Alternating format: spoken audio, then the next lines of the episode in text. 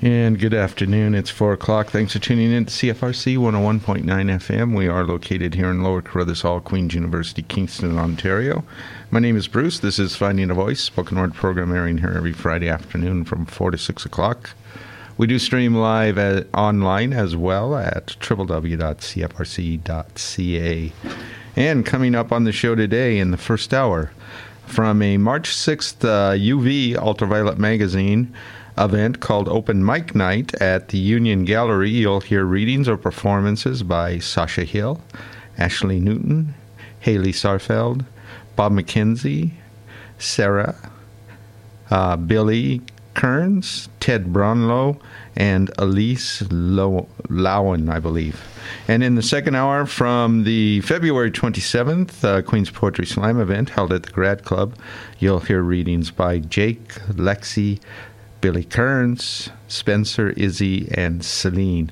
And then uh, from the January 8th, I'm finally going to open mic event, uh, and the Journey Continues open mic event. Finally, get the last two readings in that haven't aired over the last few weeks. Uh, you'll hear Jesse Schufelt and myself. Uh, the usual hourly announcement occasionally, some poetry, spoken word, or music played on this show may contain strong language, but it's all played in its entirety with content unedited to honor the creative integrity of both the author and the piece. I won't have time, definitely, in this hour. In fact, it's going to be tight just getting everything in uh, to uh, mention any upcoming uh, events or calls for submissions, but I should have a bit of time at, after at the end of the second hour. So, up first, let's go ahead and go into that March 6th event. Uh, was an open mic event uh, uh, that was hosted by UV uh, or Ultraviolet Magazine and uh, uh, emceed by. this was held at the Union Gallery. I think I mentioned that earlier, but in case I didn't, it was emceed by Serene Nkoy, uh, who is a co-editor in chief of the magazine uh, with Catherine Gall, who she mentions, I believe, in the introduction as well. And then uh, you're going to hear a reading, uh, a performance by uh, Hill. Let's go ahead and uh, jump into that. Here we go.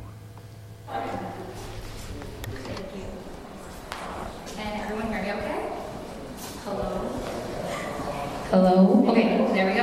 Okay. Um, good evening, everyone. I'm Serene, and Catherine is right there. We are this year's um, co-editors-in-chief of Ultraviolet Magazine. Um, we'd like to start this evening off by thanking um, all of you for coming to Ultraviolet Magazine's Open Mic Night um, tonight to celebrate the upcoming launch of our 23rd annual print publication. Um, we'd like to start tonight off by thanking Union Gallery for allowing us to use their space um, to host tonight's event. And we'd also like to give a huge thank you to all the artists that have volunteered to perform for us tonight. Um, we've asked some of you personally to attend this event, so we appreciate you making the effort um, and taking the time out of this busy, year, busy time of year to be here. Um, we'd like to thank our amazing editorial team um, and board for their continued support and hard work throughout this entire year with fundraising, advertising, online, and creating, the creation of our website, the effort into putting together tonight's event, and the upcoming print publication. Finally, we'd like to thank tonight's guests and visitors that have taken the time to come out to support tonight's artists and publication. And thank you everyone that has contributed to Ultraviolet Magazine's online and print publication. You have all continuously supported our publication and have made tonight and our year as co-editors-in-chief extremely fun and fulfilling, and it's been a great end to our undergraduate career here at Queen's University.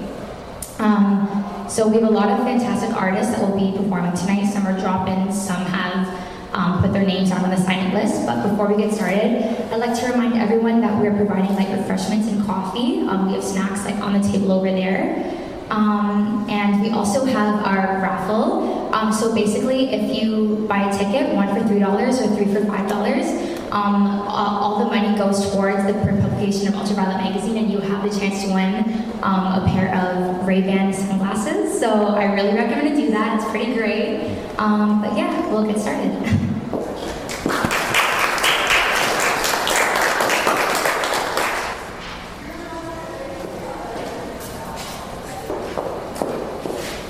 So our first performer, performer is Sasha Hill, and she will be doing poetry with music. So everyone give her a warm welcome.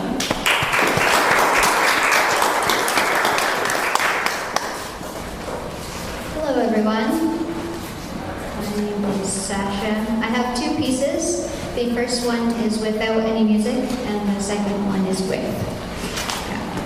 This one, the first one is kind of about passion and ambition.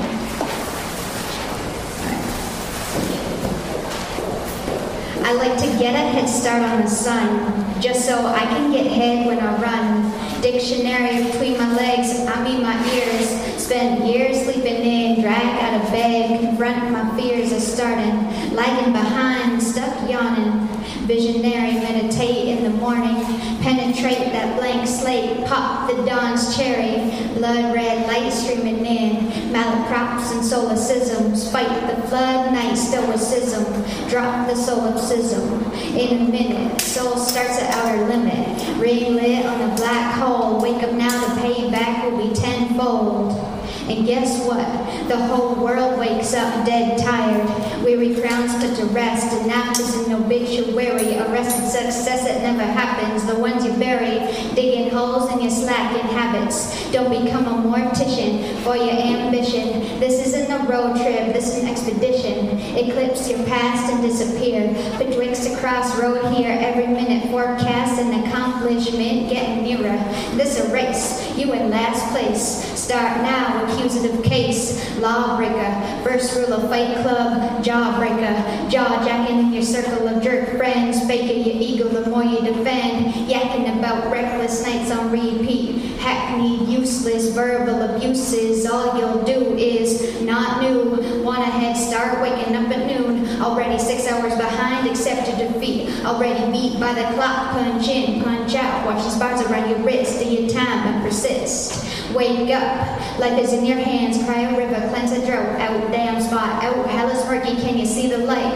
Vision blurry, looking glass was a dense lens, self-forgiver of sins, ain't right, load your quiver, highest peak with the palace nights, searching in the darkest hour, for that holy grail, elixir of life, that golden chalice, fight your demons and prevail, it was always real for you, you just have to choose, highest stars in heaven falling down on you, and you heard this in the nick of time, cause no saint Nick is to bring you the present of success. You work through the coal of your soul, set fire to yourself because you don't want to have no accomplishments when you're old.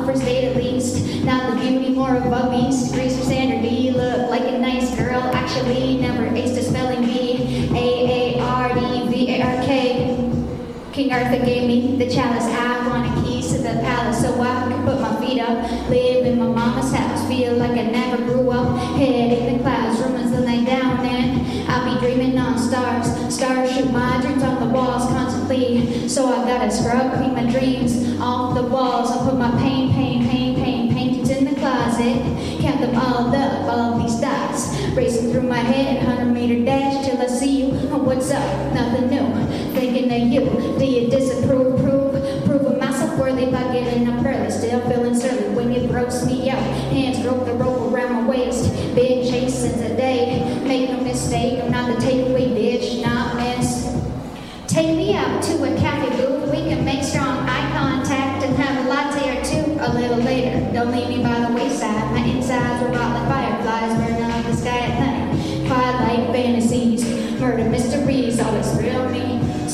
remember when I warned you with red flashing lights up along a bright night. When I look angry, you know you shouldn't cross me.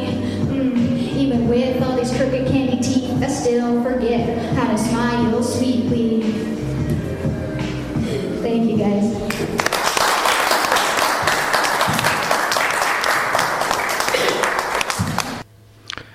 And you just heard uh, Sasha Hill's performance at the March 6th uh, open mic night uh, held at the Union Gallery that is organized by Ultraviolet Magazine and emceed again by co editor Serene Nkoy. Up next from it, here is Ashley Newton. Um, so my name is Ashley, and I work here at the Union Gallery. Um, it's been really cool to have this event happening tonight. It's always really amazing when we can bring in lots of different uh, elements of creativity into the space. Um, I am also a writer and do write poetry from time to time. So if it's okay with you guys, I'd like to read something that I wrote pretty recently after a very long stretch of not writing anything for a while. So are you guys okay with that? It'll only take like two minutes.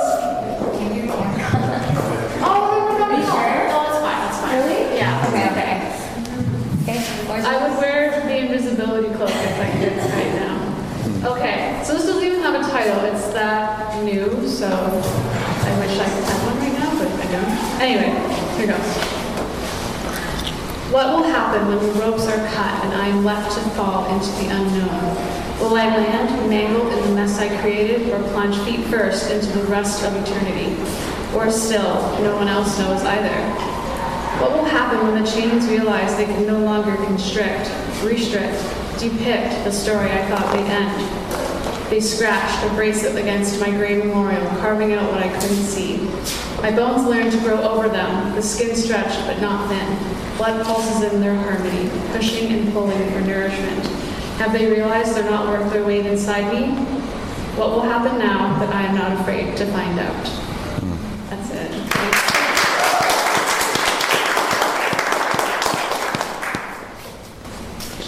And you just heard Ashley Newton's reading at the March 6th open mic uh, night uh, that was organized at the Union Gallery, that was organized by Ultraviolet Magazine, and again emceed by co editor Serene McCoy. Up next in it, here is Haley Sarfeld. Moths fly out of the side of my neck and I tilt my head to think. They slip through the slit between the mm and the ah, scape out the space where I pause to contemplate. They rattle just behind my face, press up against my cheekbones, fill the hollows where I could be breathing, where my voice could resonate.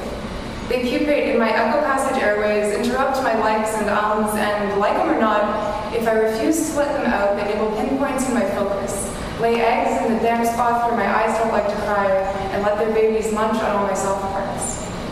I've tried to swallow mothballs, even though they make me cough. They look like little sugar cubes, but naphthalene and paradichlorobenzene aren't so easy on the tongue, the tummy, or the lungs. Stinging, they sink down my esophagus while fumes rise in my sinuses, kill the little chrysalides and make the dangling bodies of the bugs let go of their grip on my cranium's plaster and plunge to the pit of my stomach. Insecticide sicken me. I'd rather insecticide of pest control that doesn't leave a burning hole where I don't have the guts to wish that maybe, just for once, they could be butterflies. When I was five years old, I had two pet caterpillars named Munchie and Crunchy. They had fat, squishy bodies like puffy winter coats and teeny tiny feet that crawled across my hands. I didn't find them icky, they tickled.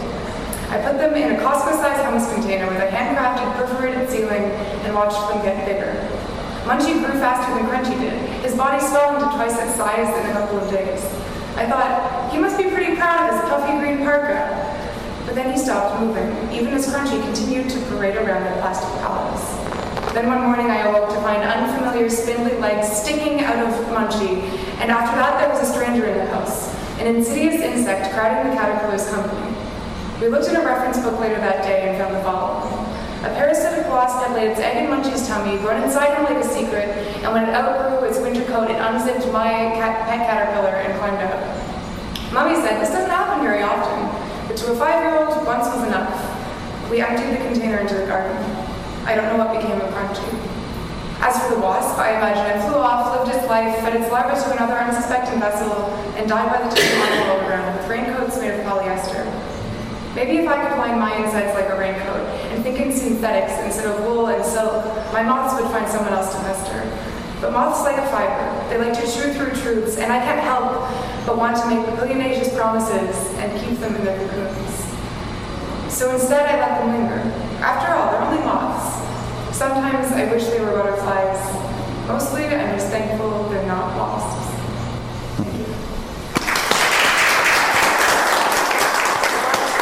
That poem is going to be And you just heard Haley Sarfeld's performance at the March 6th the open mic at uh, the Union Gallery. Again, that was organized by Ultraviolet Magazine. And uh, with one of the co editors, uh, Serena Coy, emceeing that evening. Up next from it, here is Bob McKenzie. Thank you both to Haley, and that was really great. Um, so we do have another um, performer, Bob McKenzie, if you want to come up. Yes, okay. I have spontaneously created an accompanist. So it will be me and Haley on this reading. Haley's going to help me out on a couple of pieces. And I have a, a few things here. This is delivering the goods. There are different sorts of goods. In the end, it comes down to this. Someone must deliver the goods. We feel and touch tangible truths like rocks on the land or canned goods, solid and sometimes far too real. We feel but can't touch deeper truths, laid in the air like wisps of clouds that stir the imagination. These two worlds deliver the goods out of the ether on horseback or some such beast or metaphor. The gray horse plods the dusty street, drawing the heavy worldly goods with muscle-packed, powerful steps. This big horse draws tangible truths out of the rising dust and home, more real and solid with each step. The thoroughbred horse rides the wind, blurs into something mystical, flying across the viewer's mind. This sleek beast draws what can be touched, yet is there just beyond the mist into which the beast will soon fade.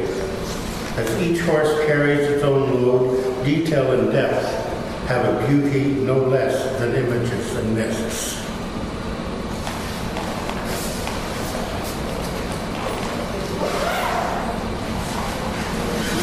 I'm Mama. Are you ready? Okay, I will do that thing. When we're ready. Okay, this is called intersections. The muse comes only on a whim. Elusive angels come when needed to bring light. I no longer remember how we met, walking down among the yards or in some downtown Calgary cafe. Katie was 10 years older than me, already an established artist of new dimensions in sculpture. I saw her energy as artist and teacher, the magic of creating form from nothing, but mostly I saw this woman's grace. Her process in art and in life lessons for a poet feeling his way, one word at a time, into some future. Here the center can hold, circles within circles, where the twain do meet, degrees of separation caught up in patterns somewhere near the edge. There were hours spent with Katie on the streets and in her hillside carriage house above the city. Encouragement and advice over tea in her kitchen or her large studio to a poet not yet steady on his feet. The past tumbles, slideshow images from another life, another world gone, Memory flickers like old-time movie images of this artist I knew long ago who helped a fledgling learn to fly. Poems written long ago remain portraits of Katie in her studio or home, casually filling that space with love and beauty. Tumble down yellow hair and her blue bonnet, artist stands, one with children as they burn. Portraits of the artist as a young woman, teaching children the joy of making art, forming future artists as they mold clay. Framed in the window of unfinished buildings, Children shaping soft clay formed heads of unknown men. The artist smiles as her students move.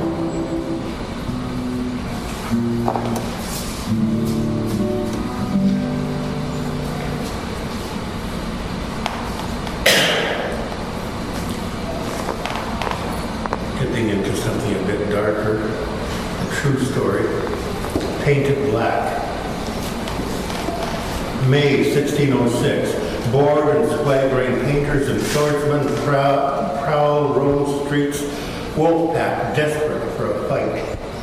Hunting with this pack, a brawler driven by anger, Michelangelo Caravaggio, his sword slashing easy as a brush across canvas, murders a man. None of Caravaggio's patrons, no friends in high places, none can clear his name, not in time painted into a corner the artist fears execution.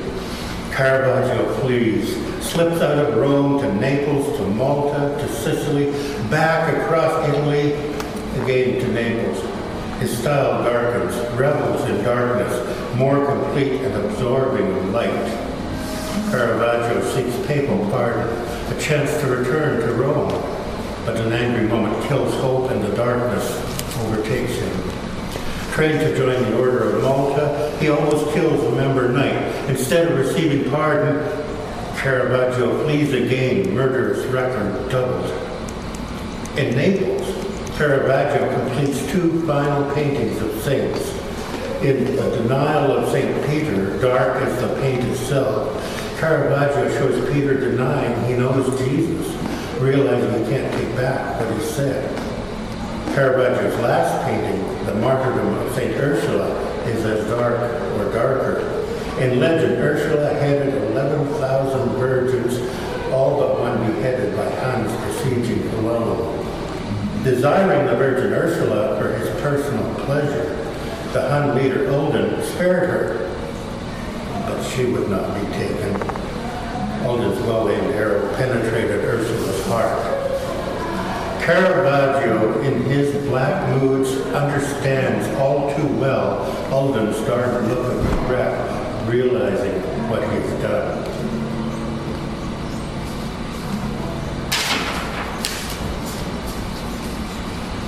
It is a true story in an art gallery. the Waldorf. Here is an ageless dignity which will not be denied. Classic Alberta architecture, a mass of sandstone blocks, cornice and gargoyle, sandstone sculpture, civilization, and frontier daring. The Waldorf stands at the very beginnings, the corner of Railway Avenue and First Street, the site of the old Western Front, Cote Cafe, the beginnings of downtown Drumheller. At three stories when built in 1921, tallest building in the entire district. Five more stories added six years later. A skyscraper. The Waldorf went bankrupt by 1930, boarded up and left derelict for nearly seven years. Only the lower two floors opened during the war years. Americans bought the hotel in 1955, completely refurbished, restored the richness that once had been. The Waldorf was reborn. We dined in the Waldorf. We walked into the past. The lobby is vast, opulent with hardwood, hazed by the patent of time.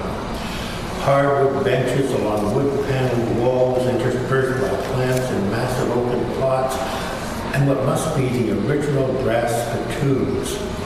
Under the gaze of Sam Drumheller's portrait, the benches are graced with timeless men holding newspapers and pipes or cigars, their decadence a matter of pride.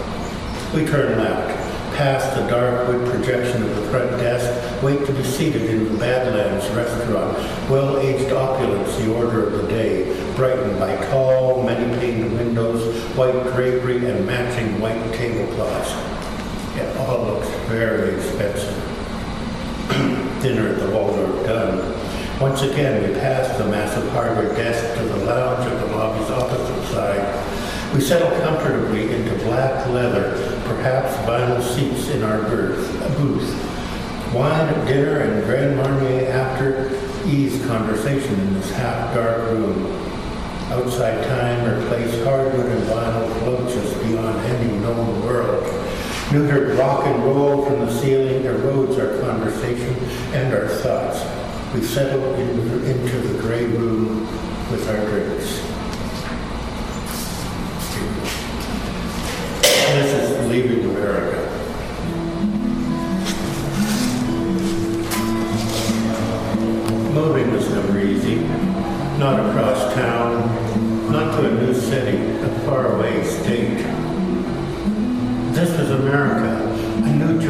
Dad, good schools, new friends, Mom said.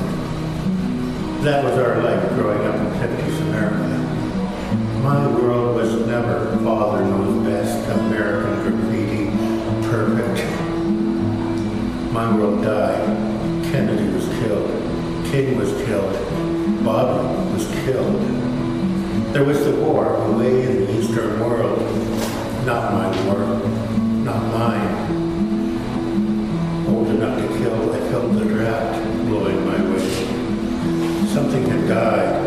Deep in my homeland, deep in my heart, that would never live after this. I could have stayed, could have signed up. I suppose fought as some did and died, perhaps. I was afraid, not of joining, not of fighting, but of America, what it had become. Moving was not easy. Not out of America, not a strange city in another land so different yet so much the same. Not just an immigrant. I was a refugee, a stranger in a strange land. Draft dodger to some coward and traitor, even in Canada. Some called me and others political freedom fighters, conscientious objectors, Americans in Canada unable to ever go home. We only felt very alone. An amnesty was announced. Most of us in Canada didn't trust this amnesty, didn't trust America anymore. Fearing a trap, most of us stayed, put on ill-fitting Canadian identities, became uneasy citizens in our new land. Half a century later, estranged from our home, many of us have died, not from war, but old age and regret. This betrayal by us and for of us remains a cancer in our hearts. I have no regret that I left America. Only that America made leaving necessary, took from me cannot forget.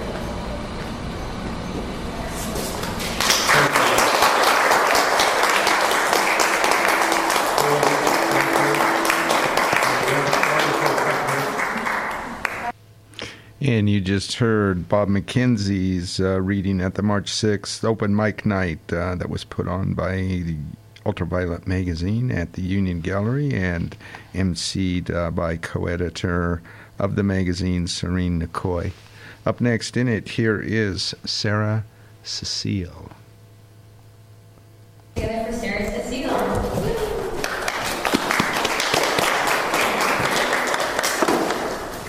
Hey everybody, I'm uh, going to be performing some spoken word for you tonight. Um, unfortunately, I wasn't able to memorize all of my things before, so sorry about that. Uh, the first poem that I'm going to be reciting for you is one called Stargazing. And I'm just waiting for the world to stop turning. Dizziness, feeling like I'm sinking around and around like a ceiling fan, so near to being unhinged. Everything's a blur. I can't think straight. Ready to collapse. Is this over yet? The high of the hurt is gone. Now I'm hung over from the sadness, slowly sinking into madness, and I can't even fathom how they do it in outer space. Although maybe the feeling of orbiting something so true is comforting, and the lack of gravity mimics floating in a pool of calm, so serene. Maybe it's darker up there, even with all those lights, the overwhelming blackness peeks through.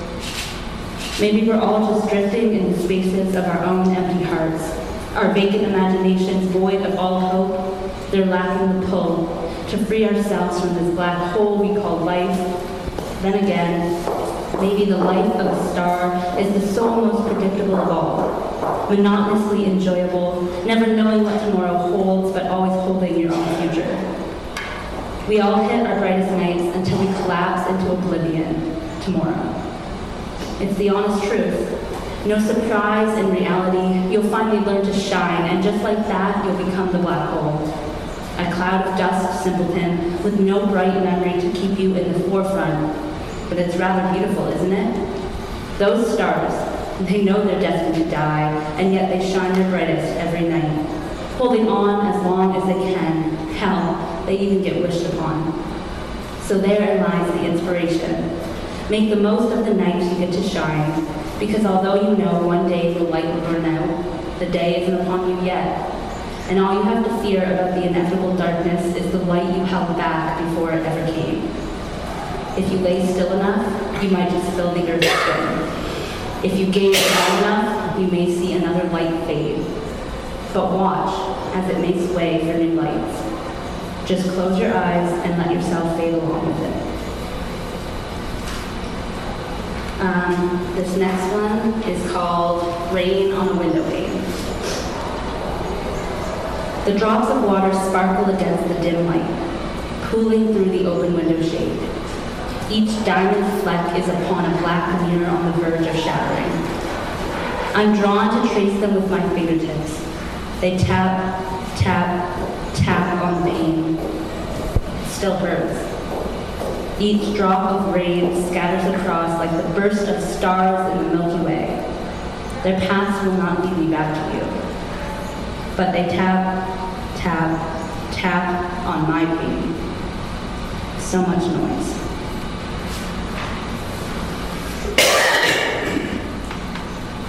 This next one is called Battlegrounds. You are a rock hitting water, and your wave will be heard for miles. There's no stopping a ripple. Your impact on this world is inconceivable, and you may find this unbelievable, but a single word from you could save someone's life. It could break one too. You have to consciously choose how you treat a fellow human. What do you want to hear you cause when the list of all whose lives you've altered is read? We need to think. Think about the battles we're fighting silently and how each person is fighting one too. Think of all those soldiers in the streets and tell me life is not a battlefield. We live in a war-torn world. Who are we to judge? We commit injustices every day that we don't think about others. We commit injustices every day that we do. This world is riddled with struggle, but that doesn't give you permission to forget your comrades at arms. We've all been stuck behind enemy lines. We are a living rescue mission, and every single person is at risk. We throw judgment like grenades and shoot opinions out like bullets from a machine gun belt. Why are our targets set to destroy every person in front of us? This is the ceasefire. We already have enough wounded. There's no more need for casualties. Pick up your own body and put your brothers and sisters on your back. We need to carry each other. Have we not seen enough violence to claim an armistice? Have we not known enough hate to wish only love? Put down your weapons, soldiers. Um, this one is called Skipping Stones. People come and people go. People are like skipping stones. You spend your life along the shore, choosing some and leaving more. The hardest part is when you know these stones were made for letting go. So hold them close whilst you may, then watch their ripples fade away.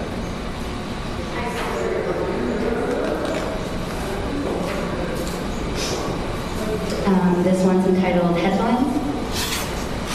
Extra, extra, read all about it. About injustice everywhere. Children fighting battles beyond their years. Passing our responsibilities off like a baton in a relay race. What are we running from? Abuse relaxes in every corner. What is a home? Surely this is not it. Today's headline 10 more children die. Exuberant youths unprotected by the red hands of their governments. We turn another blind eye to the front page reality. Every day is another funeral, and we're buried on unceded land. Another culture is deleted, a natural resource depleted. We still ignore the fine print. Another whale is deafened by the hands of the oil industry. Another family displaced by the fear of persecution. The war on terror, it's still a war. Another student drowned in debt, the search for a higher education, seeking the destination of a world worth living for. A world where the term marriage isn't gender specific, where refugees can cross the Pacific, Atlantic, and the ocean they need to escape the dead sea of tears they were suffering in. Reports say there's still no equal pay. Headline of the day, we're paying into an industrialized hell. Shareholders to the illegal arms dealers, we hold stock in trafficking rings. Blood red ink on a whitewashed world. We all take our privileges for granted. Extra, extra, read all about it. Or get off your ass and change the news. Gonna see if I have time for any more. um, yeah, I have time for one more.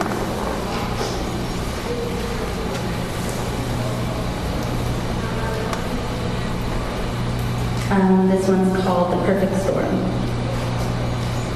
You ignite me, sending sparks through my body, a rush of lighting, I'm igniting. Thunder sounds, my chest it pounds, you're the storm raging inside me. My body limps, my mind it numbs, in your arms I'm melting wax. Watch me crumble in the rush of your love like a raging, like a raging wind, my mind it spins. Around and down, I'm touching ground, a twister in my own right. My soul ignites, your mother nature, and I'm turning into a natural disaster. Thank you guys.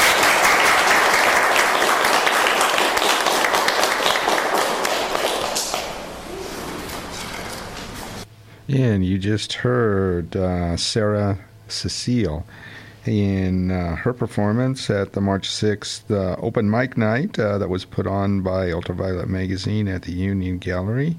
And up next in it, uh, here is Billy Kearns. Thank you so much, Sarah, for your spoken word. Um, our next performer is Billy Cairns. Uh, everyone give her a huge round of applause.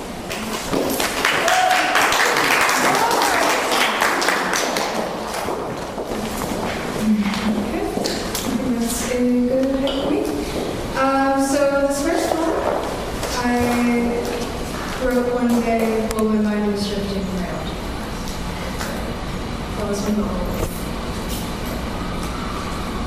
Sick in the strings of the strings of people, playing with their fingers, hoping for a moment to stop in mid-motion when they can flee from the concrete fields and glass mountains. It waits. It waits for a person to stop waiting for that mid-stopped moment and to test out the, their toes to a new rhythm. Because the soles of our feet are its favorite dancing cheeks. when it finds you. It will tickle and tingle like the tips of feathers on fingers because your feet will no longer be asleep.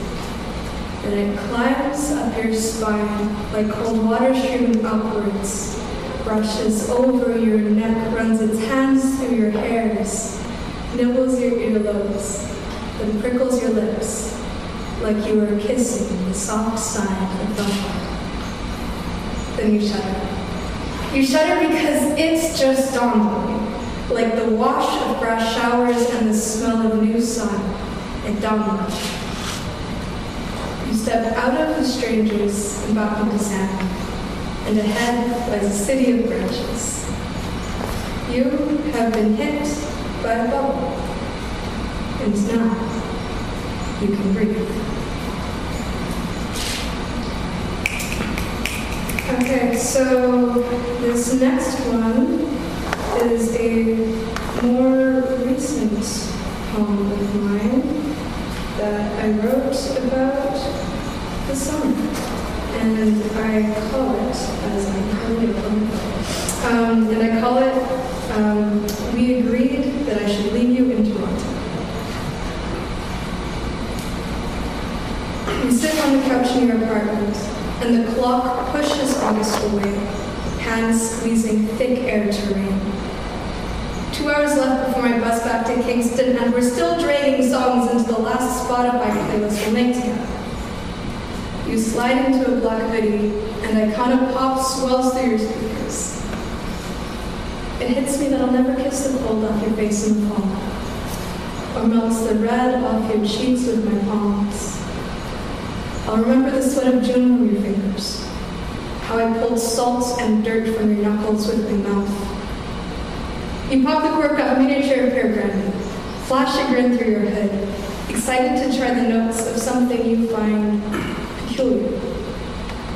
When I leave, you'll keep the small bottle around just long enough to fall for the taste before the brandy runs dry.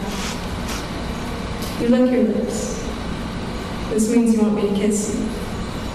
I shove your back against the couch, attempt to suck the grin out of your jaws. I gather the fleece on your shoulders in my fist, and imagine brandy smells like crunchy leaves. Okay, uh, and these next two are largely kind of dream inspired. I've definitely been having some very vivid dreams recently. Um, so this first one I call Morpheus. Morpheus, god of dreams, held my hand as he led me through the underworld. We tiptoed past his father Somnus, god of sleep, and we tiptoed through the fields of poppies. And in the poppies, we saw Dorothy, ruby slippers still on her feet. The river Lethe flowed beside us. Morpheus warned me that anyone who drank from this river would forget. They would forget who they were and where they came from. Dorothy's fingertips were dipped in the river, and to her, there was no place like home, because home is not forgotten. We always forget bits of who we are in dreams. Morpheus told me that when we sleep, it's as if we take small sips of Lethe, but we don't drink. We let the taste sit inside our mouths until we awaken. Then we yawn in the morning and the liquid drools out unseen and forgotten. He said that dreaming was as simple as blowing bubbles, but that remembering dreams was like trying to catch one. If you try too hard, the bubble will pop. The trick is being patient, not plastic. Trick is knowing when to wake up. Okay, this last one, a little bit more, a little bit longer, and call this one Sandman. The kids believe Sandman slipped on the suburbs in the night. A freak accident. Now, we're still trying to figure out what happened because evidence is scarce, and the only reason we ruled out homicide were afraid of the mutiny. The event itself took four weeks to diagnose. We hypothesized that it all started when we stopped dreaming when show and tell became watch and learn, when watch and learn became mindless, but no one really noticed and no one really minded because everything wasn't just sort of kind of, it was perfect. Capital P dot after the T sans serif perfect. Memorized method perfect. The ultimate objective was to objectify the ultimate goal. Now, things never really became a problem until a few weeks later. Backwards P, I instead of the E, a capital mess problem. See, my next door neighbor Donnie had been having nightmares. Now, Donnie was always one of those problem kids. The kind who would climb trees and jump fences, the kind who managed to just crawl by. Thing when Donnie started telling us about his nightmares, none of us could one up his stories. And that's when we began to ponder our predicament, and that's when the ones who never sleep started to get scared. My fellow followers of the objective, he would say, when was the last time you slept? Do you remember what it was that you last dreamt when? Was the last time you remember dreaming anything at all? He continued in time to captivate us with his claims. He spun webs around us with his words while we gathered around him, eager to watch and learn. Dear comrades, he said, the stars have all fading. I can't even see Orion's belts, and all the girls have been searching for that thing they've never felt. Our days are getting shorter, but nights don't get past violet, and the cold electric buzzing is the closest it gets to quiet. Can't you see? Something's missing. We've all gone bonkers in our heads. You think that someone's been slipping poison in the sheets of all our beds. There must be justice. There's been a crime set upon us like a blanket. You can see it by the wear of your blind leading to bakes, and it's been ordered, we're ordered from our disorder, but what everyone seems forget is that entropy is imminent. What's worse is that they forget that entropy is not the enemy, and neither is perfect. Now, it wasn't a revolution, but Donnie's speeches caused a stirring that was impossible to stop. It was all of our minds whirring and worrying. It was surely the beginning of our soon to be deemed invalid investigation.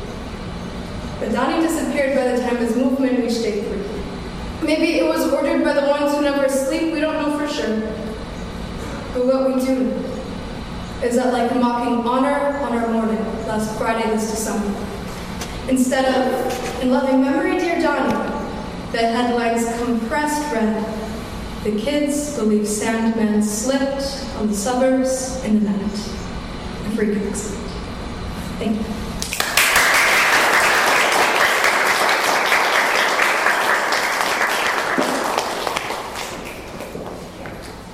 And you just heard uh, Billy Kern's performance at the March 6th uh, open mic night uh, put on by Ultraviolet Magazine at the Union Gallery. And again, emceed by co editor of the magazine, Serene Nkoy. Up next in it, here is Elise Lowen. Thank you so much for your performance, Ted. Um, we have our final artist, um, Elise Lowen, if you would like to come up.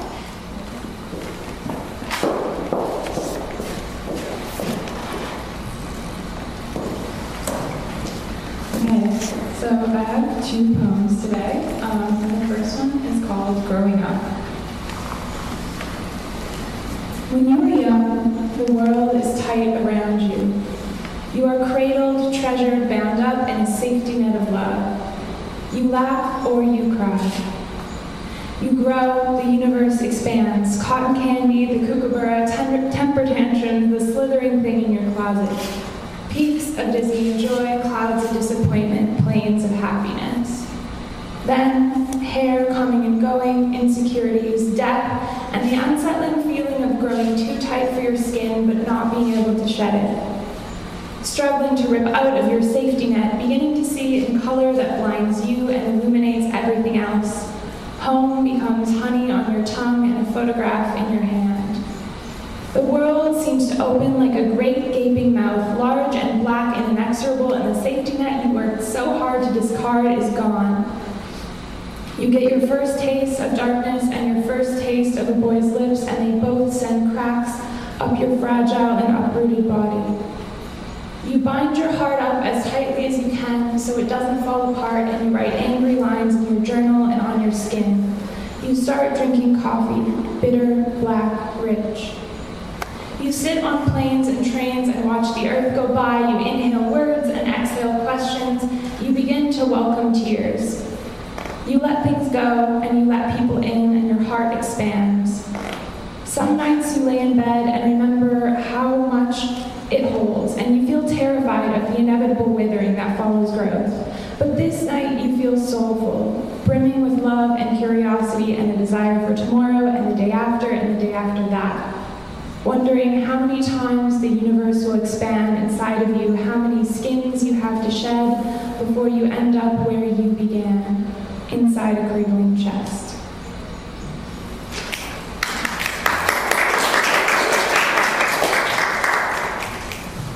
And this next one is called You Are Not an Angel, and it's for the person who is the reason that I got the courage to stand up here today. So you are not an angel. People say this a lot to me. She was an angel, and I know why. You might not have had a halo, but you glowed, like that Roald Dahl quote. If you have good thoughts, it will shine out of your face like sunbeams and will always look lovely, and you are lovely. Even when you are fresh out of bed, frizzy hair with your mouth, with your blue community shirt and matching mug, sitting at the breakfast table laughing with a mouth full of yogurt. You were lovely, but you were not an angel, and I know because in second year I put my hand right through a green pepper you left in some abandoned corner of the refrigerator for God knows how many weeks. And you forgot to sweep the floors a lot. And once you read Google Maps so wrong that we ended up running through an abandoned European city um, only to miss our restaurant reservations. And I don't think angels do anything I wouldn't tell my grandma, but you did. I know what people mean when they say you were an angel. They mean you were kind and you were. They mean you were lovely and you were. They mean you were a sunshine bright banana candy sweet person. You made this world lighter and you were. But sometimes when I'm feeling especially cynical, I hear someone say she was an angel and I think they're somehow trying to rationalize what happened to you. Like you were too good for this world and that's why you left it, but you weren't. You were perfect for this world. You lived in this world with a mixture of amazement and joy and fierce love for every moment that I've yet to see again. You carpe diem the fuck out of every day, but that doesn't mean that day should have actually been your last. Because you are not an angel, you are flesh and blood, skin and bones, laughter and tears, and slightly smudged lipstick, real person. You didn't fly with white feathered wings, you walked on this ground, in this earth, in your white sneakers that you wanted for so long. But that doesn't, but, and I know this because sometimes I was lucky enough to walk with you. You were not an angel because you were here and real and you took up space in this world. And sometimes when I go to the coffee shop we first went to together, or the back alley you showed me in second year, I see a very person shaped hole where you.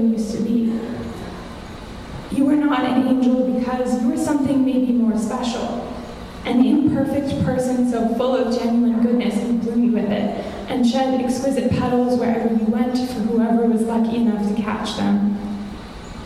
You are not an angel, and because I'm sick of the past tense and I refuse to confine you there, you are not only a person, not only a person I loved, you are a person I do love, a person I love every time I drink a cappuccino, every time I see glittery Easter eggs at the dollar store, every time I hear a Donovan Woods song, and every time I say, you are not an angel.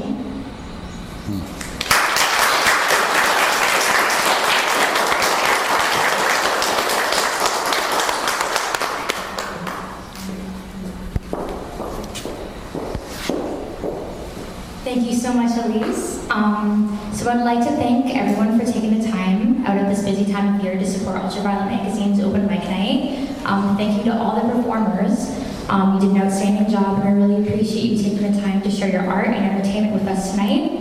Um, if you want to keep updated with events. If you want to submit to us in the future, or if you want to check out artists that have contributed to our website throughout the year, please check out our Facebook page, Ultraviolet Magazine at Queen's University, and our website, ultravioletmagazine.com. Also, keep your eyes peeled for updates about the launch for our for volume 23 of Ultraviolet Magazine.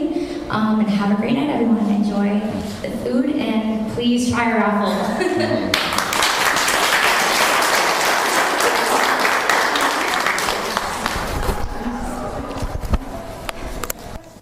And you heard uh, Elise Lowen's uh, reading at the March 6th open mic uh, that was uh, put on by, hosted by Union, uh, or I'm sorry, Ultraviolet Magazine UV, and uh, at the Union Gallery. You heard closing comments by co editor Serene Nicoy. And I haven't forgotten anybody, but I just wanted, there was one more act there, was music, and I thought I'd just take us out of this hour that way. So you're going to hear uh, Ted uh, Brownlow, and uh, then uh, I'll catch you after a few messages right on the other side.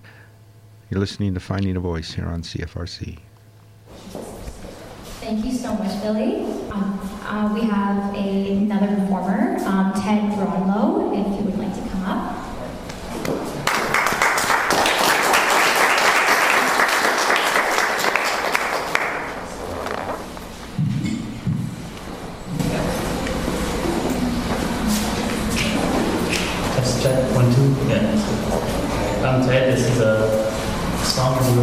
do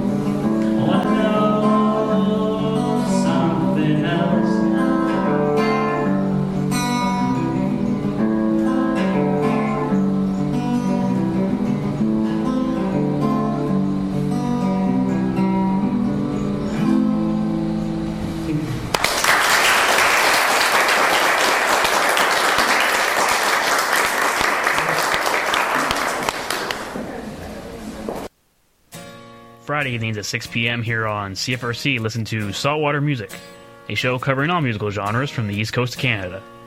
Celtic, of course, but also rock, jazz, blues, folk, and a lot more. I'm your host, Rob Carnell. Tune in to Saltwater Music Friday evening from 6 to 8 here on CFRC 101.9 FM. Or you can catch us on the web at www.cfrc.ca. And for our listeners out east, that's 7 p.m. Atlantic and 7.30 Newfoundland.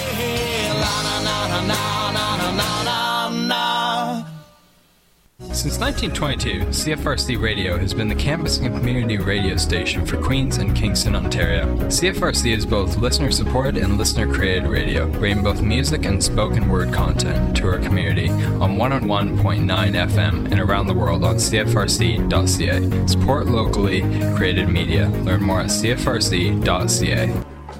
Do you like waffles? Do you like waffles on a Saturday morning? Do you like things that are good and dislike things that are bad? Then you should listen to Waffles. Every Saturday morning on CFRC 101.9 FM from 8 a.m. until 10 a.m. Everybody likes waffles.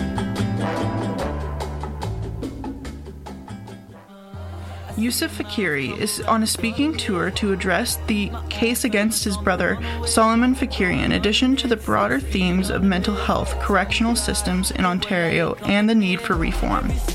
Please join Yusuf Faqiri for the screening of the Fifth Estates episode of Jail Death What Happened to Solomon Faqiri at Kingston Hall, room 200 on Monday, March 25th, 6 p.m. to 7.30 p.m. For more information, visit facebook.com forward slash justice for Solly.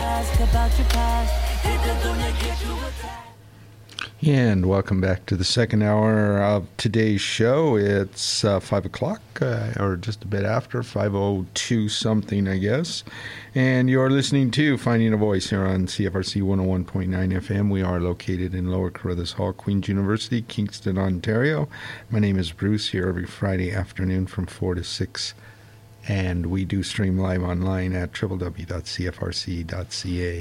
And before the messages, you heard again uh, from uh, you heard Tim Brownlow's performance at the March 6th open mic of the Union Gallery, organized by Ultraviolet Magazine and emceed by uh, co-editor Serena Coy and uh, that took us straight into some messages and then straight into the top of this hour. And I usually mention at the end of each hour, so I'll do that really quickly here, that both hours of Finding a Voice each week are uploaded to my blog space for it uh, shortly after get home at Finding a Voice on cfrcfm.wordpress.com and will remain there for four years. So let's go ahead and move into the rest of this hour. Coming up in the second hour from the February 27th Queen's Poetry Slam event held at the Grad Club, you'll hear readings by Jake, Lexi, Billy Kearns, Spencer, Izzy, and Celine. Uh, then, from uh, the end of the hour, uh, from the January 8th and the Journey Continues open mic event, you'll hear the final readings from it, uh, Jesse Schufeltz and my own. This first, though, the usual hourly announcement. Occasionally, some poetry, spoken word, or music played on this show may contain strong language, but it's all played in its entirety with content unedited to honor the creative integrity of both the author and the piece. So I may have a couple of minutes, uh, crowding it a bit, but uh, a couple of minutes at the end of the show to share some upcoming events or calls. And uh, let's go ahead and move into that February 27th Queen's Poetry Slam event held at the Grad Club. And uh, again, you're going to hear a number of readings. Uh, Billy Kearns uh, emceed the event that night, and up first in the open mic here is Jake Knight. I'm back, and welcome to the February edition of Queen's Poetry Slam. How are you tonight? I think you can do that a little better. How are you tonight? Yeah, okay. Um, so, before we get started tonight, before we begin this evening, we must take a moment to acknowledge the traditional occupants of this land, to honor those who call this land home since time immemorial, and to honor those who live here now but whose spirits are tied to a different part of Turtle Island. We acknowledge that the land on which we gather is the traditional territory of the Haudenosaunee and Anishinaabe peoples. It is with humility and respect that we honor the privilege to work, build, and live on this land. Okay, so we are here for a poetry slam. And for those of you who do not know what a poetry slam is, I'm going to tell you why we are here. So, first of all, poetry slam is a competition where people compete with spoken word. So, what is spoken word? It is basically any sort of poetry that is meant to be said out loud. So something that like you have written, you're like, hey, with this inflection and with this dramatic pause or something like that, I can convey my message really well, or like try to make somebody feel something, or I'm feeling something, and I'm just gonna say it in front of all these people.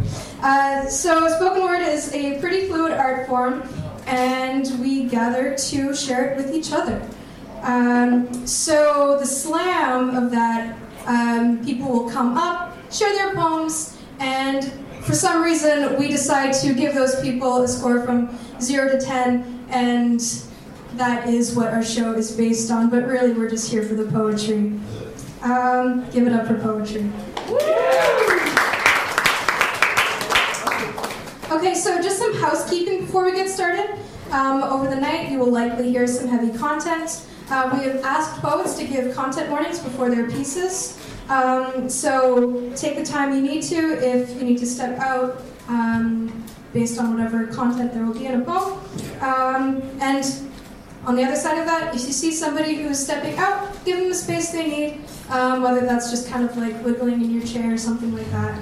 Um, also, if you have an issue with anything that is said tonight, um, you can approach my. So, our first open micer of the night tonight is Jake. Okay, so Jake, do we love him? Yes. Good. Okay, come on up here, Jake. Give a round of applause. And then afterwards we clap. We clap the poet all the way up to the stage because sometimes people sit far away. Hi, everybody. Can you hear me? Okay. Hello. Hello. Okay. Um, so this poem is called "The Journey of a Plaything," and uh, my apologies in advance if it sounds like the plot of a Toy Story movie. My life begins in the factory. I am scatterbrained, pieces without purpose. I am plastic, a parody of life's pleasures. A man only in shape, with a plastered on face, mouth agape, a window to a cavern of absolute emptiness. You can tell my heart isn't in it. I'm following the beats of another's drum. My chest cavity is just that, wholly unwhole. Those insides would only weigh me down, interrupt my fervent attempts to fix frowns. I must focus on being efficient for these monoliths of industry. For any other train of thought is deficient, a detriment, a deficit, and I will be cast past the awaiting mold to the trash can beside. I will survive, and so I sit complacent as my monopolizing masters sell me in perpetuity into slavery. I, their intellectual property, move through the conveyors of my purveyors as a relentless array of machines detail, dress, and impress serial numbers on me. Seal me inside a box, a transparent cell, so that I can see the outside world while hidden in my personal hell. There are others like me, walking pieces of propaganda that inspire, lying entombed and ready for departure. How can creativity arise from an assembly line? It's as if ingenuity is a loyal dog, always chasing its owner, never being chased, seen as a beast that must conform to the needs of man. Who could care less about the wonders of the sky? To them, a rainbow is useless without its pot of gold. I awake to the sight of neon lights, so bright that they highlight my features and my insecurities. Perched on my shelf, self, shelf, I can see duplicates of myself, stretching to infinity in either direction, standing on death row, scared to be picked. Awaiting the confirmation of what we all feel, that we cannot bring a child joy, that they will see through the facade of our hollow selves and realize that the inanimate cannot comfort those of this planet, that we stand only for profit and aren't true prophets. I was picked today, and like a ripe green apple, the person that chose me grappled with others as if there was a difference. I could see it in their eyes that she was hungry, that she fed into the lie of capitalism, that material items materialize happiness. It was a lie I happily shared in, because in her home I was no longer alone. We played make believe and dress up, alone and with peers. She told me her deepest, darkest secrets and fears, and over the years she grew, and I grew too. I was ragged, worn, and torn, but I was loved. I couldn't thank her enough for making me unique, so I waited patiently for the clouds of mystique to pass her by. I no longer understood what her world was a whirlwind of sex and tests and texts, a maelstrom of new pursuits for her to play with. She no longer needed the make believe. That's all I can think of peeking out on the side of the road, watching the taillights scurry around the bend, praying to travel those backward miles if only to get a shot at making her smile. But I've run out of road. I've been toyed with, and I'm all used up. How ironic, being in a donation box with nothing to give. A few weeks later, I'm put out of my misery by a great bushy man with a forehead that glistens, a collector who seeks to restore me completely to factory settings and end my specialness.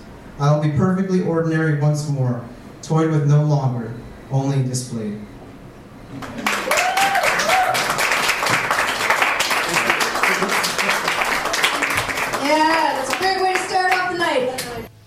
And you just heard Jake in the open mic portion of the February 27th Queen's Poetry Slam, emceed by, again, Billy Kearns. Up next in it, here is Lexi. Okay, uh, so next up to the open mic, we have another exec member, Lexi, and Lexi also will be giving some announcements after that about our social media. So, Lexi, do we love her? Yes! Good. Give it up for Lexi.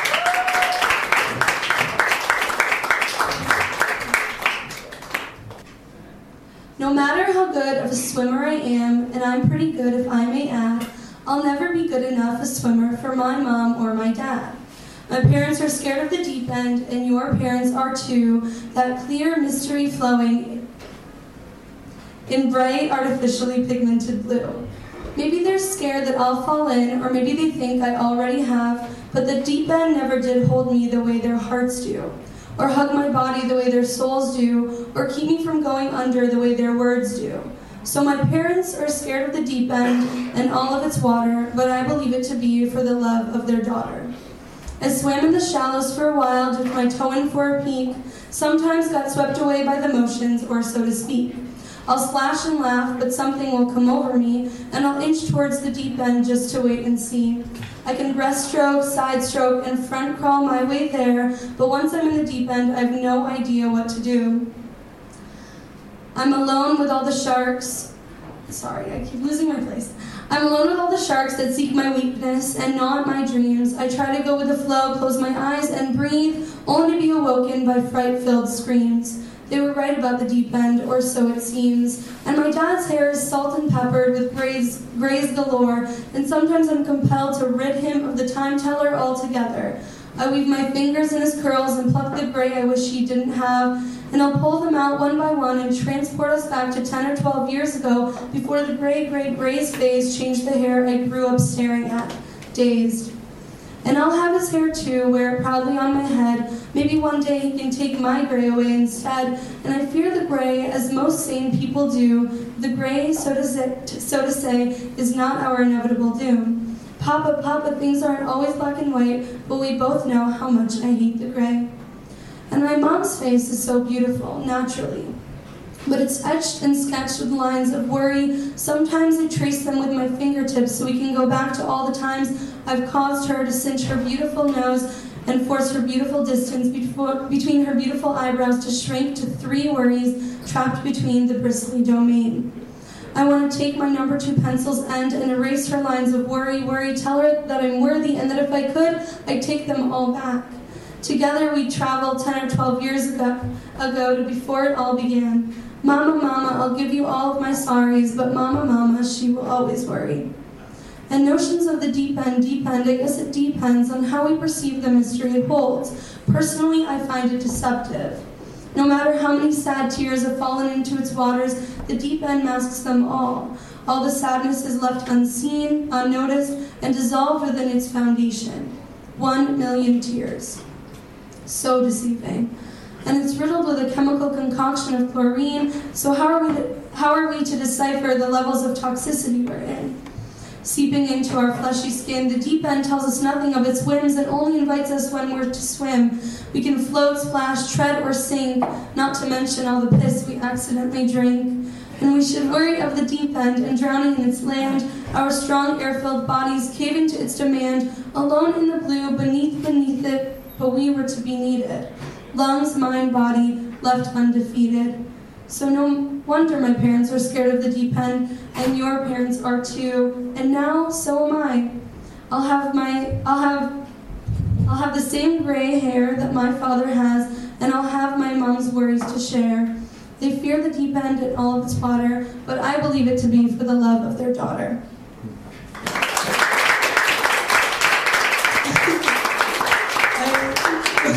Thanks. I have to stay and give a couple announcements. So I'm Lexi. I'm in charge of like media and communication. Um, and I just wanted to give a couple shout outs to our Instagram. It um, tells you all the new events, and I post stories and um, and regular pictures and everything. So I just wanted to let you guys know that if you wanted to follow that, it's Queen's Poetry Slam, one word. Um, and you just get updated about all of our upcoming events. We will follow back. And if you follow us within this time, I'll give you a shout out, and then we can all follow each other, and it'll be awesome. And we'll get our light game up, and it will be a really cool experience. Also, um, Bruce uh, will be taking all of our emails, and um, that's awesome because he's awesome. Bruce. Um, and um, I'm going to be taking pictures and videos throughout the night. Uh, so if you guys are uncomfortable with that, please let me know, and I will make sure to not do that um, for if you're performing or if whatever. But um, thank you and enjoy. Okay, big thank you to Lexi. Let's give it up for Lexi one more time. Yeah. Okay. Okay. Let's let's. And you just heard uh, Lexi in the open mic portion of the February 27th Queen's Poetry Slam event, again emceed by Billy Kearns, whose uh, words you heard at the end and in the introduction. Up next in it, and as the first round competition began, she herself was the sacrificial poet. So here is Billy the Kid. warm up for the for the slam here. Can we do? Can we all do this right now? Right now. The first poet of the night and sacrificial poet is going to be me. Hello. um, so, okay, yeah, Billy. I'm gonna pretend I'm not you right now. do we love her? Yeah.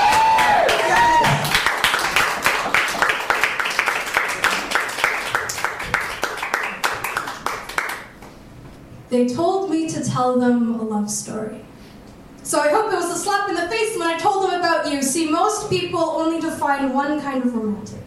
And the category of just two best friends, not two Venuses in cahoots, tends not to follow under said definition. The thing is, man, it wasn't just best friends. Because if they don't believe that you and I have something special, then they've been missing out on all the late night speeches, sunbathing in grass fields, and all the times our eyes were glowing even when they were closed. And we felt like the color of a flashlight pressed against the back of a hand, seeping through fingers, but not escaping. And I still remember the day that I found you. Or it was really you who found me because I had a textbook case of new kid syndrome. And when you and the herd we still call friends approached me at recess, I decided to avoid you at all costs. Because even though it was only the sixth grade, I would never be class president in high school if I hung around with kids like you guys. Thank God you let me come back when you real when I realized that you were the ones I fit in with. And you stuck with me. And I stuck with you, and now even though we don't live in the same cities anymore, we know that time is trivial. If we've been through too much to forget each other. You're the first door I knock on when I can't cope with the world. Like, remember that one time you were at home and I came back to your house every half hour because you weren't picking up the phone? I'd had my soul skewered by some boy's fickle wind charm relationship, and when you returned the next day, you held me in your arms and let me bleed out the shards on your shoulders until I was dancing again.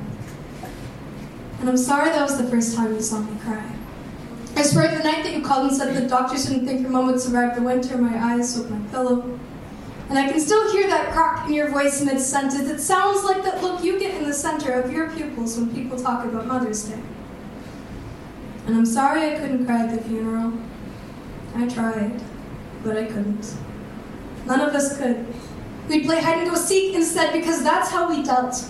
with that heavy feeling in our stomachs. That feeling like someone's punched you while your gut is full of water, that's how we dealt with it. Like how after the service, we went back to your place and watched four episodes of The X Files. That's how we dealt with it. But you know what? We pulled through. But don't get me wrong, man, I still worry about you. I know that you feel needles in your throat when you say that things are all right, and babe, I'd steal your insomnia if it meant you could sleep sound at night. And I know that this phrase has been turned to candy corn, but please never forget that I'm there for you. So you know what? Maybe it's just good luck that you only lived five minutes away. And it's plain weird that our birthdays are only 22 hours apart. But it's not like four-leaf clovers that have kept us together, dear. It's this lush kind of romance called friendship. And I'm hoping that we never break up. Thank you.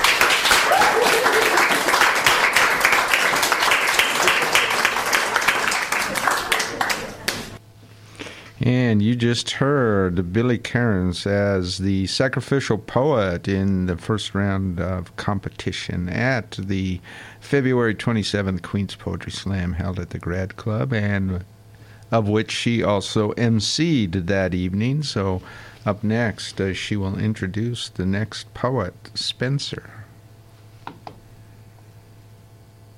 Now, for the slam proper? I have a hat on that table with those with, with the names. So let's start a drum roll I get the hat.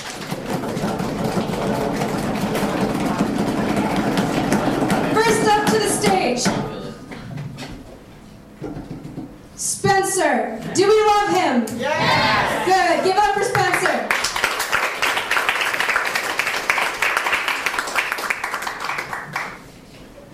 That is perfect. All right. Big city saplings. Waking up is hard to do.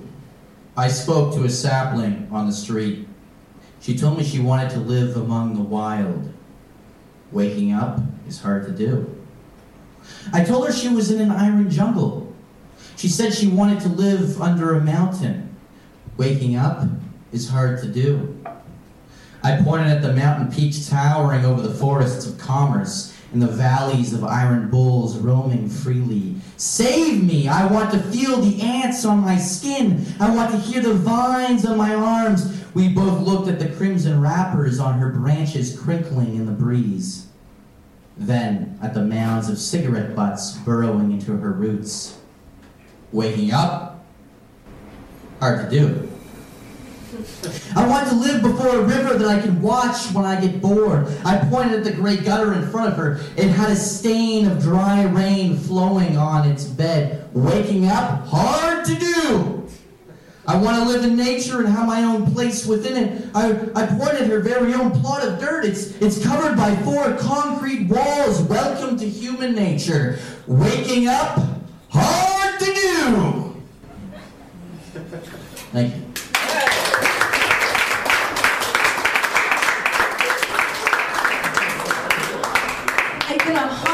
100% agree with that statement. Oh my god. And you just heard Spencer in the first round competition at the February 27th Queen's Poetry Slam, held at the Grad Club, and again emceed that evening by Billy Kearns. Up next in it, here is Izzy. Next up, Izzy. Do we love her? Yes. Good. Give it up for Izzy.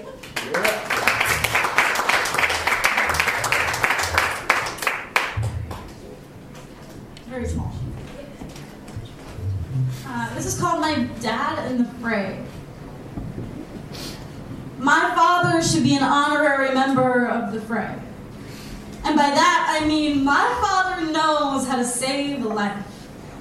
I'm not talking about CPR. Mouth to mouth and chest compressions to the beat of staying alive is a tad out of my father's capabilities. What I mean is, my father knows how to save a life before it is in danger. He could talk anyone off a ledge. He could talk a gunman down to a wedding. My father always has the right words. He always knows what to say to me when I am freaking out about everything or anything at all. My father knows what to say to get what he wants.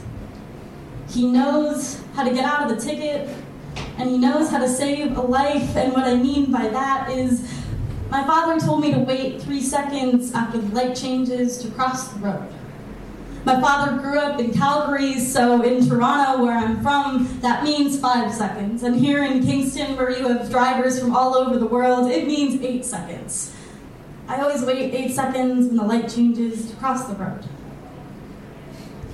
My father tells me when you are driving to an important event, leave four minutes early and drive four kilometers over the speed limit. So you don't get pulled over, but you drive fast enough in Toronto, you won't get honked at, which is hard to do. My father tells me to not wait by the phone. A watch pot never boils, my father says. My father's hope knows how to save a life because he taught me how to cook. And he taught me how to play the sax. He made sure I learned to box. He made sure I listened to rock and roll. He taught me how to read. Books can save lives, they save mine. My father saves lives because he said once you create life, you must promote it. Once you know how to survive, you must teach others how to do because it is not an easy thing to learn. My father knows how to save a life because when I was born, he looked at me and saw the naivety in my eyes and the romance in my soul, and he knew I would need a lot of saving. And so he got some practice, just to be prepared. And so, when you shredded my paper bag princess heart, he didn't try to tape me back together. Instead, he taught me to take the shreds, to weave them together into origami. He told me how to become a dragon, become something new, breathe fire. But if I don't want to capture a beautiful princess or take over some grand kingdom, what am I supposed to do as a dragon? My first act of business is instead to take all of the poetry that I wrote about you, what I thought love was, and torch them the fuck to hell. I hope you choke on the ashes and sorry you can't return them to sender. But if you want someone to thank, you know where my father lives. Mm-hmm.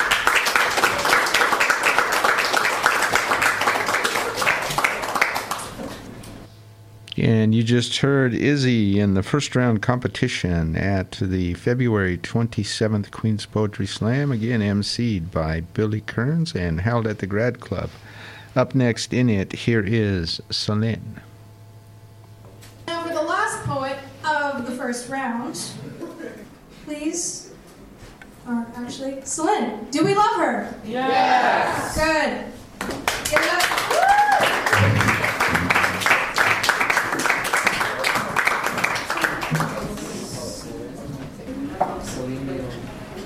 Tell me what I'm supposed to do with all these stupid lemons.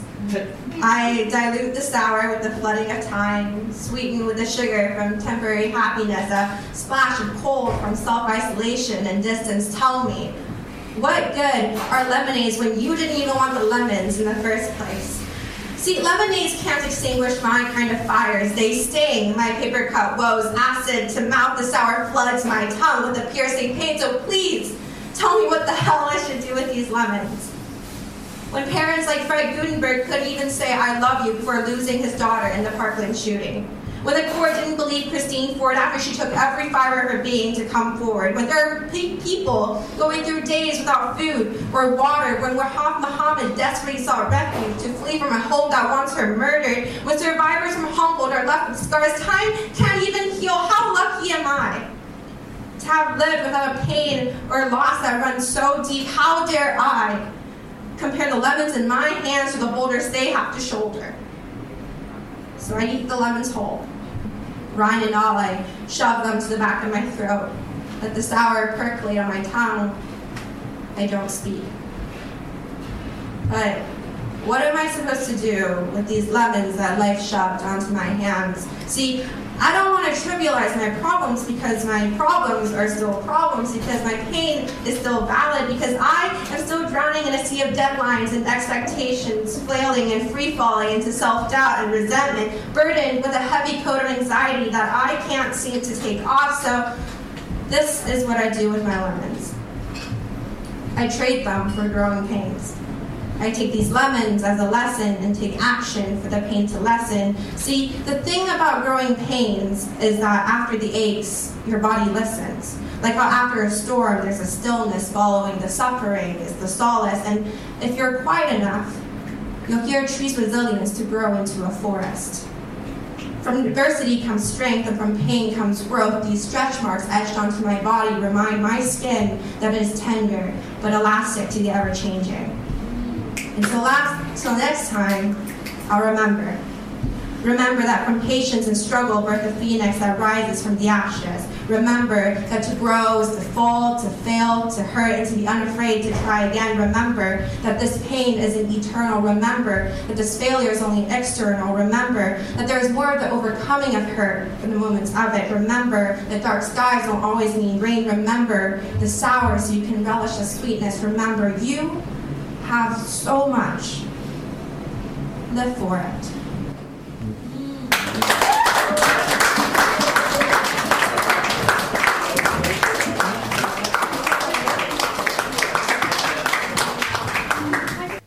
And you just heard Celine in the first round competition at uh, the February 27th uh, Queen's Poetry Slam held at uh, the Grad Club and again emceed that evening by Billy Kearns. Up next in it and entering the second round uh, with, and the way they do it is a new random draw each round, and uh, Celine showed up again first in the second round, so here she is again. Okay, next up, Celine. How do do we love her? Yes. Um,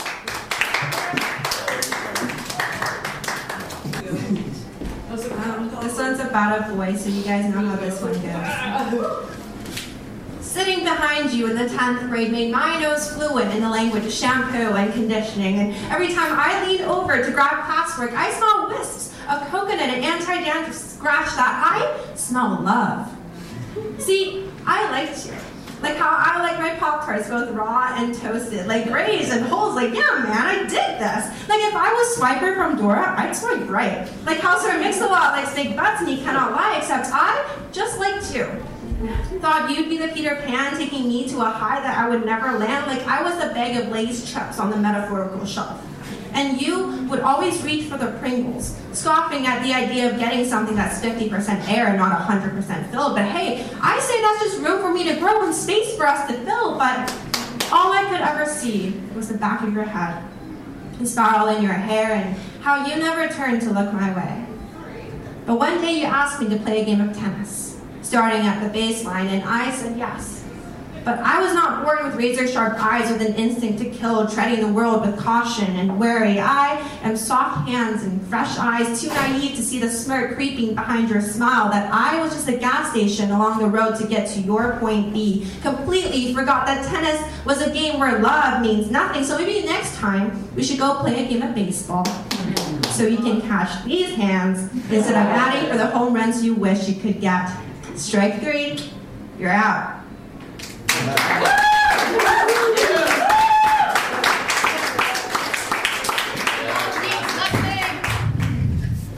And you just heard Celine in the second round competition again at the February 27th Queen's Poetry Slam event.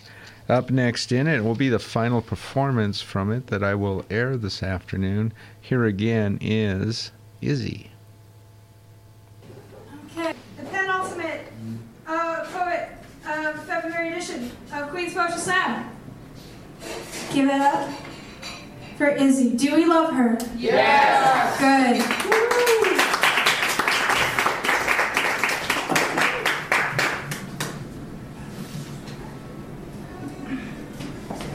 Um, there is a funny story about this poem. Um, it was originally called Four Seasons of Love because I wrote it really late at night. That was the first thing that came to mind. But I hated that because it's a theater reference and I'm a theater minor. Um, and so I was talking to the girl that um, the first couple stanzas is about, and she just wanted me to call it Heads Up, I'm Very Gay. And I felt like that fits, so. I kn- knew a girl once, a girl in a constant state of beauty, but she was cold, always cold. Always seemed to have snowflakes on the tips of her eyelashes, always seemed to have ice on the tips of her fingers. I loved that girl once, just in case you couldn't tell. And this girl, I've mentioned her before. I write about her, always write about her. But I was wrong in all the ways that mattered. And so instead of being in love with her here, I love her now, but in the ways that are so different than before. And it matters so much more now. She matters so much more now. She taught me what it was to be in love. And I taught her what it is to love in the way we always should have. But it took me all of last autumn to give her up slowly. In all the ways my heart had to let go. I let my love for her fall like leaves from the trees, change my colors with the cold, like her fingertips, and her always blue lips. And slowly my heart returned to heat. As I watched how the leaves fell, I realized that for us, that's what love was. Dying and becoming new again. Dying to be found again in a few months. Not quite the same, but in a way, surviving made us stronger. But I gave her up oh so slowly. And though I wished it was all at once, it felt longer to me falling out of love than falling in love with her. It was as enjoyable, as easy as turning in shorts for jeans and t-shirts for sweaters, and when the leaves turn and change, so do we. Without much argument, we comply. I am always eager for it. I'm not a person who loves shorts. I'm the same with love.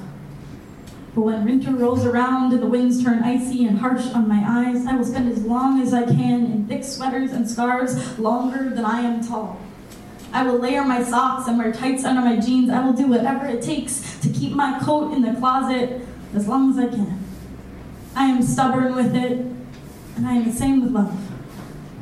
I will not give in to needing it until I have to, but I will also not in my raincoat until I must. I want to hang it. I hung on to her. I went as long as I could with her around my heart, around my neck. I was suffocating in the warmth of her always cold fingers. But it was love in all the wrong places. I watched the snowflakes fall, and I don't imagine how they would look on her eyelashes. And if I'm being honest, it took all of autumn to fall out of love with her. But it took me all of winter's chilly months to ready my heart for warmth again, and it took me all of spring cleaning to rid my heart of the cobwebs. And so this summer I was ready for it. For once, but I guess he wasn't. And so in the summer we spent together, the warm and light, short and sweet, will always be in my heart, but he will not be in mine. This autumn, I fell in love with the idea of being happy. And I was. And now it's winter, and you're here with a summery laugh and a springtime smile, warming my days, and I fall in love with the snowflakes. In love with the snow and with myself. I love her and him and maybe you and me. I think I'm experiencing all the seasons in the wrong order spring, summer, fall, winter.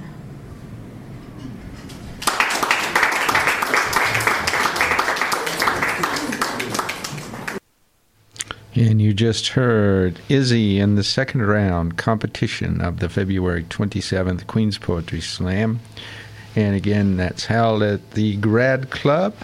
And uh, that evening was hosted by Billy Kearns. And again, this uh, that was the last uh, recording that I'll air this afternoon. And tell you what, before we move into the final two readings in another January event, uh, maybe we should do this first. Do you like to dance? Tune into The Hustle with DJ Bolt every Friday night between 11 p.m. and midnight, where you'll hear all the newest dance, electronic, French touch, booty bass, ghetto, deep, and tech house remixes and more. Let The Hustle take you to midnight and beyond at 11 p.m. on Four to the Floor Fridays, only on CFRC 101.9 FM.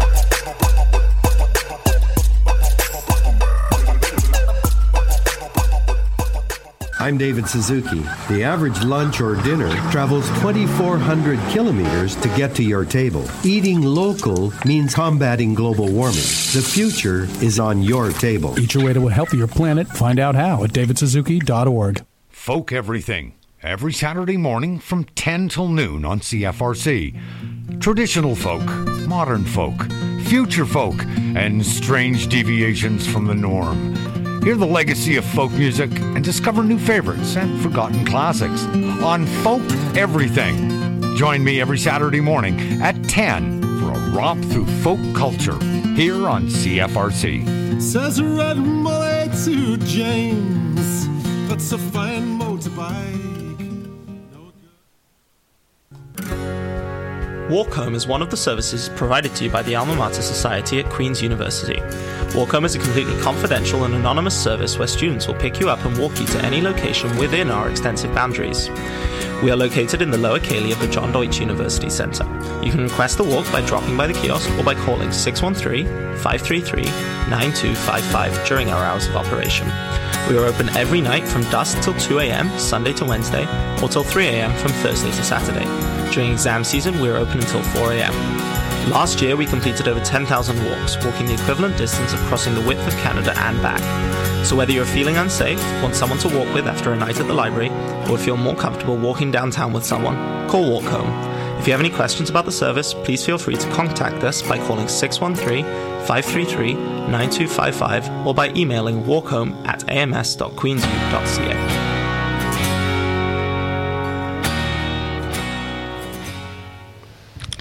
And you have been listening to Finding a Voice here on CFRC 101.9 FM. We are located in Lower Carruthers Hall, Queen's University, Kingston, Ontario. My name is Bruce, here every Friday afternoon from 4 to 6 o'clock. And we do stream live online as well at www.cfrc.ca. And now going back, um, all the way back to a January 8th, and the journey continues open mic reading in that monthly series. I think I've actually been airing pieces off from that event now for the past maybe three weeks, maybe even four weeks. Anyway, this afternoon you're going to hear the final two poets in it. Up first, here is Jesse Schufelt. Up next, Jesse Schufel. Let's bring him up.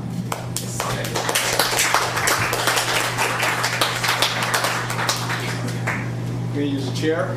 Yeah, don't have a neck strap. No. Yeah. With the mic, I can't put it in front. That's of fine. I like I, I I'm a You yeller. project? Hi, I'm Jesse, and I I write things, say them. It's so easy to feel sane amongst all you crazy motherfuckers. This is really nice. Um, I'll share in all our madness. It's fun times. I got like a couple poems and then a little song to kind of wrap things up. Um, it's, the general theme is about finding things you kind of lose when you're out of your head. Um, so yeah, let's just go for that. Uh, this one's called How Long. Can you tell me how long is too long? At what point have we lost each other through missed opportunities and shrugged passings? When have we gone too far to look back and ignore this immense gap between then and now and forget that the same person you remember is the one who stands in front of you, asking to be seen for all their humanity? Where is the line between friend and long lost love of common ground? Are we still lost? Or are we finding each other again, tidy and more ourselves than we've been through the wandering years, wondering when we can find someone as compassionate and as forgiving as we have the capacity to be? Because here we are, caught up in catching up with things set aside for a night like tonight, where we stop ourselves for an opportunity to remember who we have always been and will always continue to be. And this last this last poem before my little ditty is uh, called "You'll Tire of It." You will tire of it. The sadness will get boring, and the knots will get too familiar to be bothered to, to be bothered with untying them. It will be tiresome to rehash yesterday again. You will have dissected it until you've started poking and prodding something that's just simply inanimate. They will get old.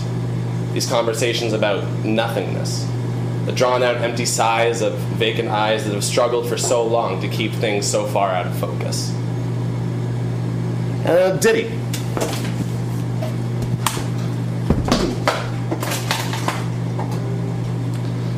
Speaking of finding things you've lost, I, have, I, have, I used to do this quite a bit, and this is just kind of me getting used to doing it again.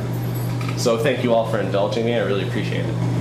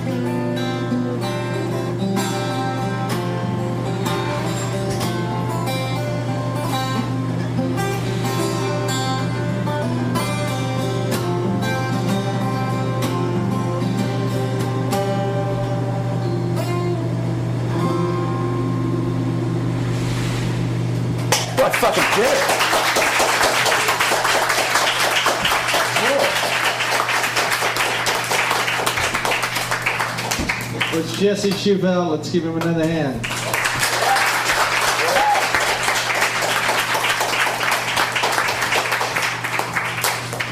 And you just heard Jesse Schuvelt's reading and performance at uh, the January 8th and the Journey Continues open mic reading in that monthly series. Up next from it, and the final unaired reading from that e- evening, here is mine that night. And I've got just a few short ones to read before we leave, but before I do that, we've heard some incredible poetry tonight. Let's give yourselves and everybody else a hand.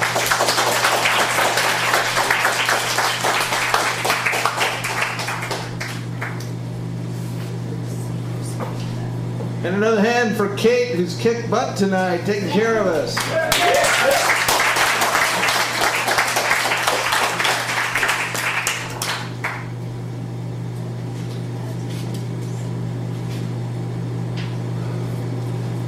And my thanks to all of you too, for this has been a wonderful crowd this evening. We've heard a lot of really great poetry. If I could just say too, just one thing for just for the few people that read here for the first time, if you could just touch base with me after, so I can get your email address, so I can let you know when your thing's going to air on the radio. Okay? This is called Beyond.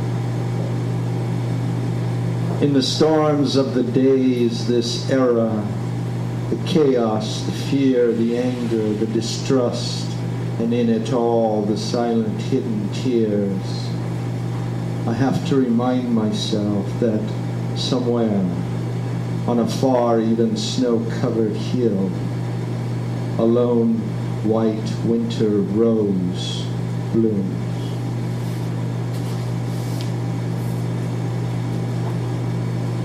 And those of you that have been here a few times know of my disdain for numbers, so here yet is another one, simply called numbers.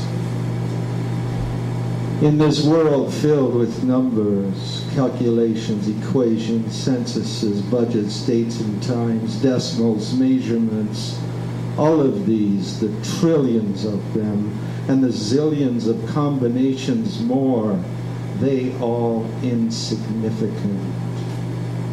There are, though, two numbers that are, have a true meaning zero and the full one.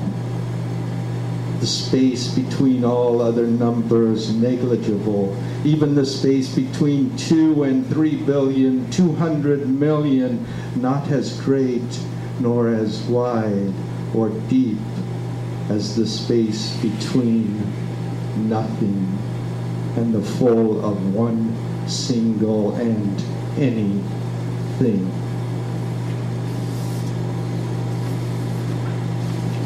It's called ink and coffee. Ink and coffee, the ever wheels taking me to the next place. Coffee, only the fuel. Ink, the road ahead, the road behind, the road within.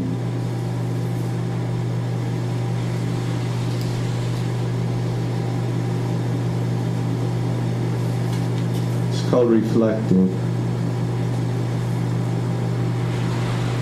If you're ever in the Juniper Cafe and you look through there, they've got the low-hanging, amberish colored lights, hanging lights through there. If you look through the windows and then look through the outside window, you can imagine because they keep getting reflected. So anyway, that's what I was looking at when I wrote this. Reflected. The reflected, low-hanging, ambient, and almost golden lights in a late afternoon cafe seem to go on forever. Through sheets and panels of glass before mirror. Plant there with its back to the glass watches us looking, wonders what we see. One day, when our tongues learn the language of green, we will tell it. And one day after, when our ears finally able to translate the voices of chlorophyll, fiber, and root, we will hear it then tell us all of that we have not seen. And again, thank you for coming out. My final poem. What is? Take what is given in any minute. That is all there is. To envy and want more is to steal from someone else in that minute. If you ascribe to this, you may discover a flow of rhythm in life a slow ride down an even slower river, seeming in any minute to go nowhere until it opens into the full of an ocean waiting. Thank you.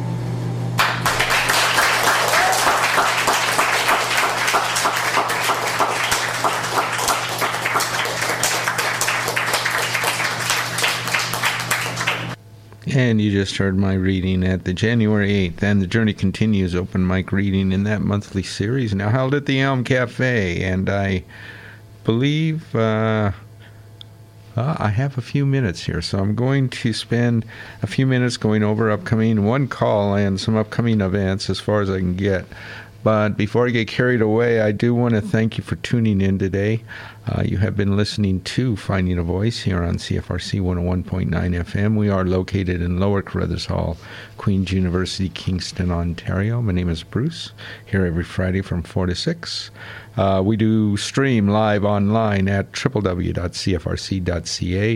Just want to remind you as well that each hour of uh, the show each week uh, is uploaded to my blog space for it shortly after the show ends at finding a voice on cfrcfm.wordpress.com.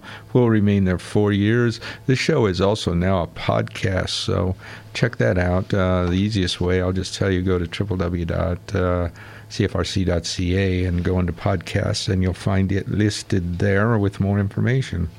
So quickly here, I got just two minutes.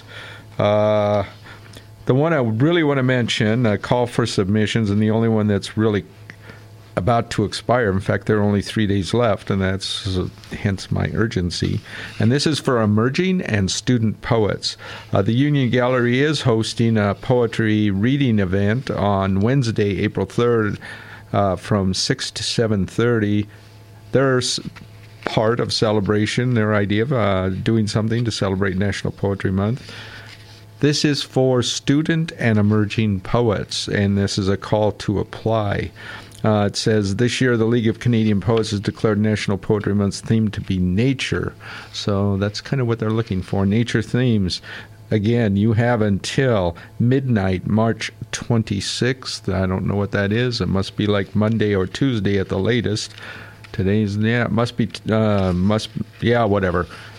Today's the 22nd, uh, 23rd, 24th, 25th, 26th. So Tuesday night uh, at midnight. You have until then. Uh, go to the Union Gallery. I know you will find uh, the call for submissions there.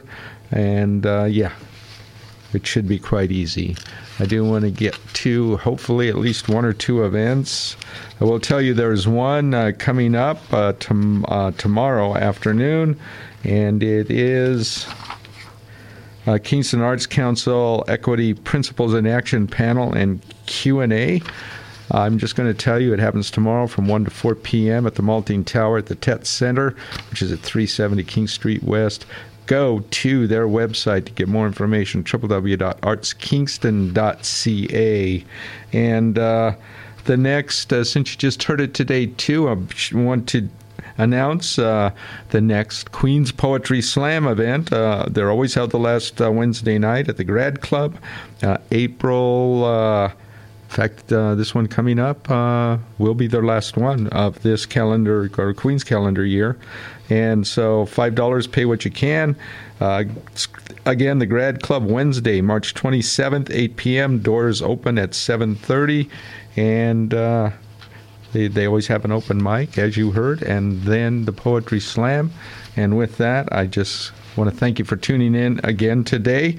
Uh, coming up right after uh, this message, you're going to hear two hours of East Coast music in a show called Saltwater Music, hosted by Rob Carnell. Hope you can stay tuned for that. Have a great weekend, week ahead, and I'll catch you here next Friday. This podcast is produced in collaboration with CFRC.ca in Kingston, Ontario. CFRC is located on traditional Anishinaabe and Haudenosaunee territory. Infrastructure support for the CFRC podcast project is provided by the Queen's University Faculty of Engineering and Applied Science. For more information or to get involved in podcasting, visit podcasts.cfrc.ca.